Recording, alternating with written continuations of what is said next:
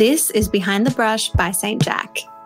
And then he said something that in that one single moment, it just like I could feel the words absorb into my skin and I felt instantly better and my thinking shifted entirely. He said, We always overthink the bombs and we don't take in the highs enough.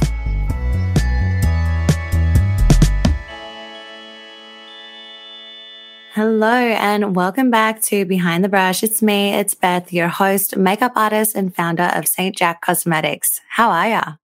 Little life update before I jump into today's episode, just to keep you in the loop. On the last episode of the podcast, I let everyone know that I have officially entered the research and development phase for St. Jack product number two. Yes, cue the excited music. Since I recorded that episode, though, I actually don't have much to report. Research and development can take such a long time because you have to define exactly what you want your product to be, what you want it to smell like, feel like, what you want it to do, and what claims you want it to make. For example, the makeup cleaning mist kills bacteria on your makeup, right? Or it's Australian made, these sorts of things. So there's a lot that goes into it once you actually define the requirements because once you've done that, then the manufacturer has to take all of those kind of wants and needs and desires and they've got to go work out what the little formula is going to be and what it's going to do. And then they've got to source all of the ingredients for samples. So in the last episode, I did mention that I was heading to Sydney, which was, to be honest, like a personal trip because I wanted to go see Buddy Franklin kick his thousandth goal, which he did. And I stormed the field but I was actually hoping that I would be able to make that coincide with a meet and greet with my new manufacturer in person and pick up the first sample. However, there was a delay in sourcing the ingredients. So, of course, I still had an amazing trip, but that just goes to show how quickly delays can start happening in the process of actually creating a product from scratch. So, I did already say I am documenting the whole process over on my TikTok, which you can follow. The handle for that one is at St. Jack Cosmetics. I know that some of you are very interested in how products are made, and then some of you couldn't care less. and you're just kind of happy to like buy it without thinking about it. But I do think that as consumers, we are demanding more and more of brands. Like these products should be sustainable, they should be ethically made, they should be Australian made. Like they should be produced in a certain way. And I think it's good for us all as consumers to see how that actually puts pressure or manifests on the brand side of things, especially for a small business, because it can be really hard and really expensive to satisfy all those needs. So, anyway, that's enough for now. Let's jump into the juice of today's episode, which is all about my recent experience and having a little bit of a meltdown and how I killed my creative confidence and brought it back from the dead. So, let's get into it. Have you ever made or done something, whether it's creating a bit of content, filming a TikTok, doing a makeup look on yourself where you have this extraordinary vision, or maybe even doing a makeup look on a client. And no matter how much effort you put into that thing, you're just not 100% happy with it. And then afterwards, you feel like absolute shit. Has that happened to you?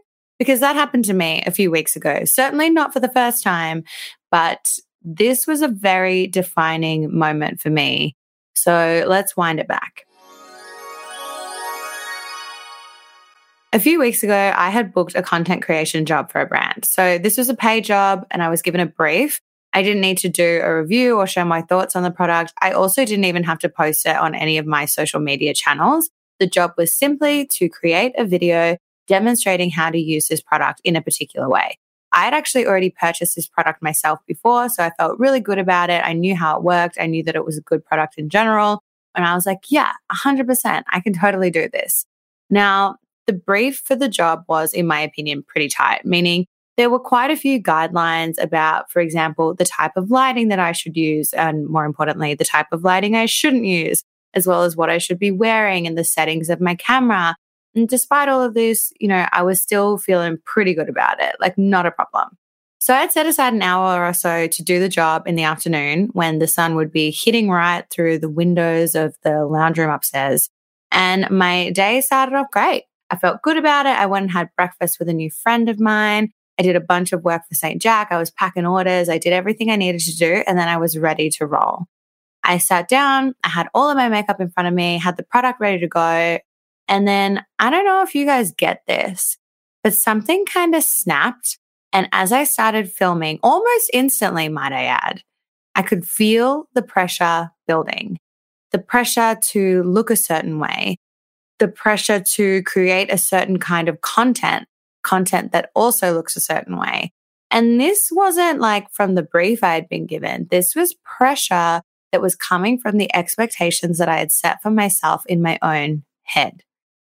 I was frustrated, but I persisted, carrying this doubt in me for every single little part of the video that I still had to film.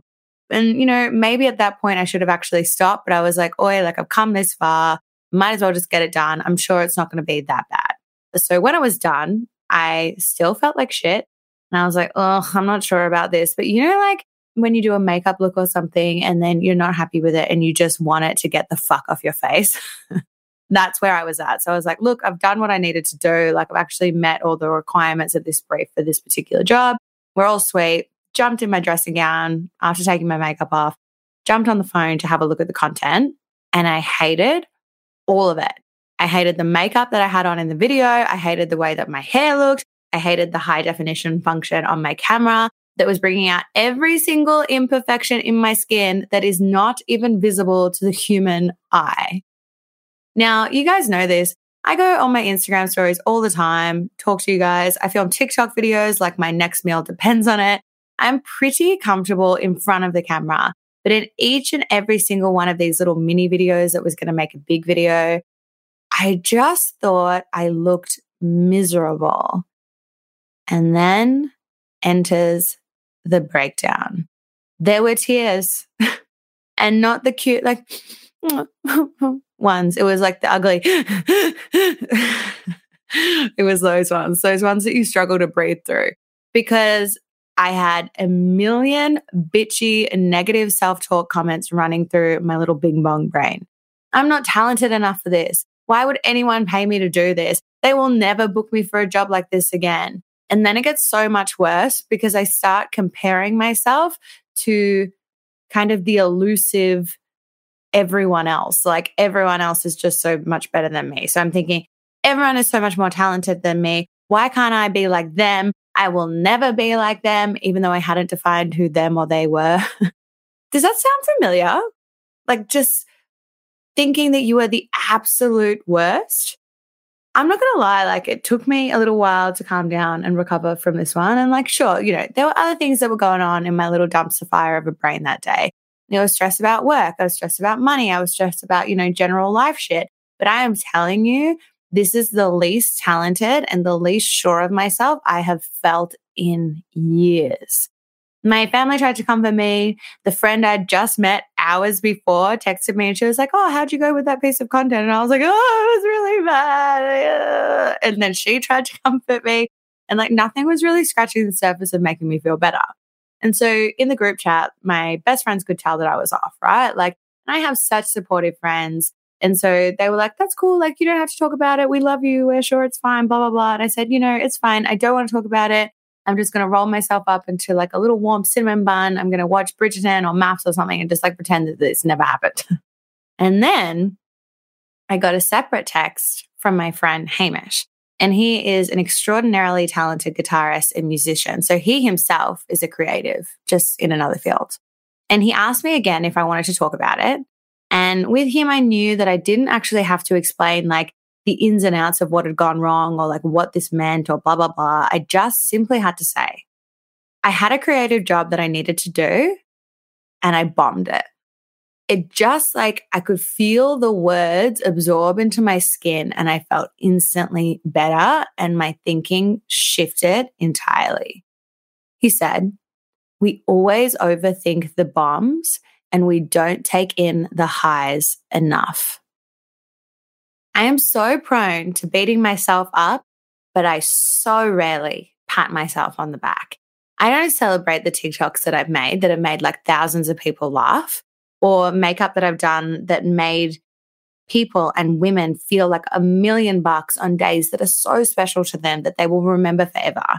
My own negative bullshit killed my creativity and confidence that day. Like, sure, I was in a good mood before I set up to film, but if I am being really honest, as soon as my ass hit that chair, I was already doubting myself and doubting whether or not I was good enough for that opportunity. But this reminder from my friend that we all have this vulnerability, it brought me back from the brink. So that night, I decided I'm just going to put this all in my mental bin and I'm not going to worry about this for the rest of the night. I don't need to feel like crap about myself for the rest of the night. And I made the decision that I was going to start fresh tomorrow. So the following day, I went to the gym. I got my favorite coffee. Shout out to Hector's in South Melbourne. I went to the beach, I sat on the sand, and I grounded myself.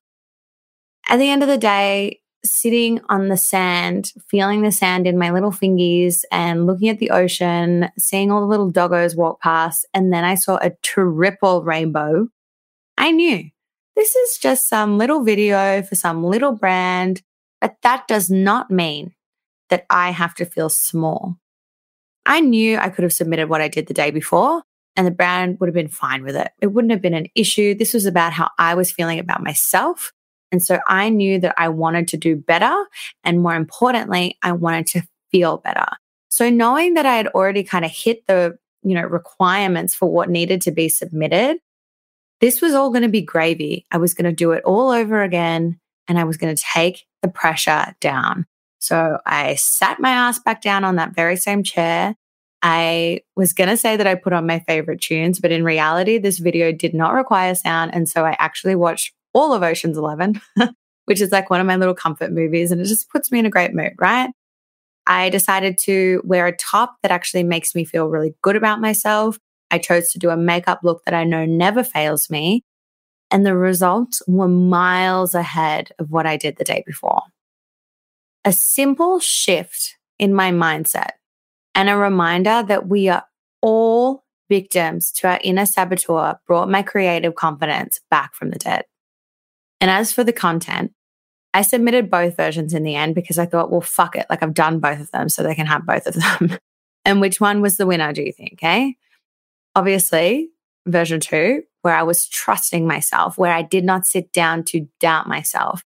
In fact, they even actually emailed me like a day or two after I submitted it and they were like, we love it. And in my head, I was like, ugh, I bet you they don't. And I never hear from them again. But then two days ago, they shared it on their social media when they didn't have to. So there you go. So, what was the point of this story time, Beth? What's the point of this episode? Because I know that I'm going to have a moment of doubt again, but I also know you will.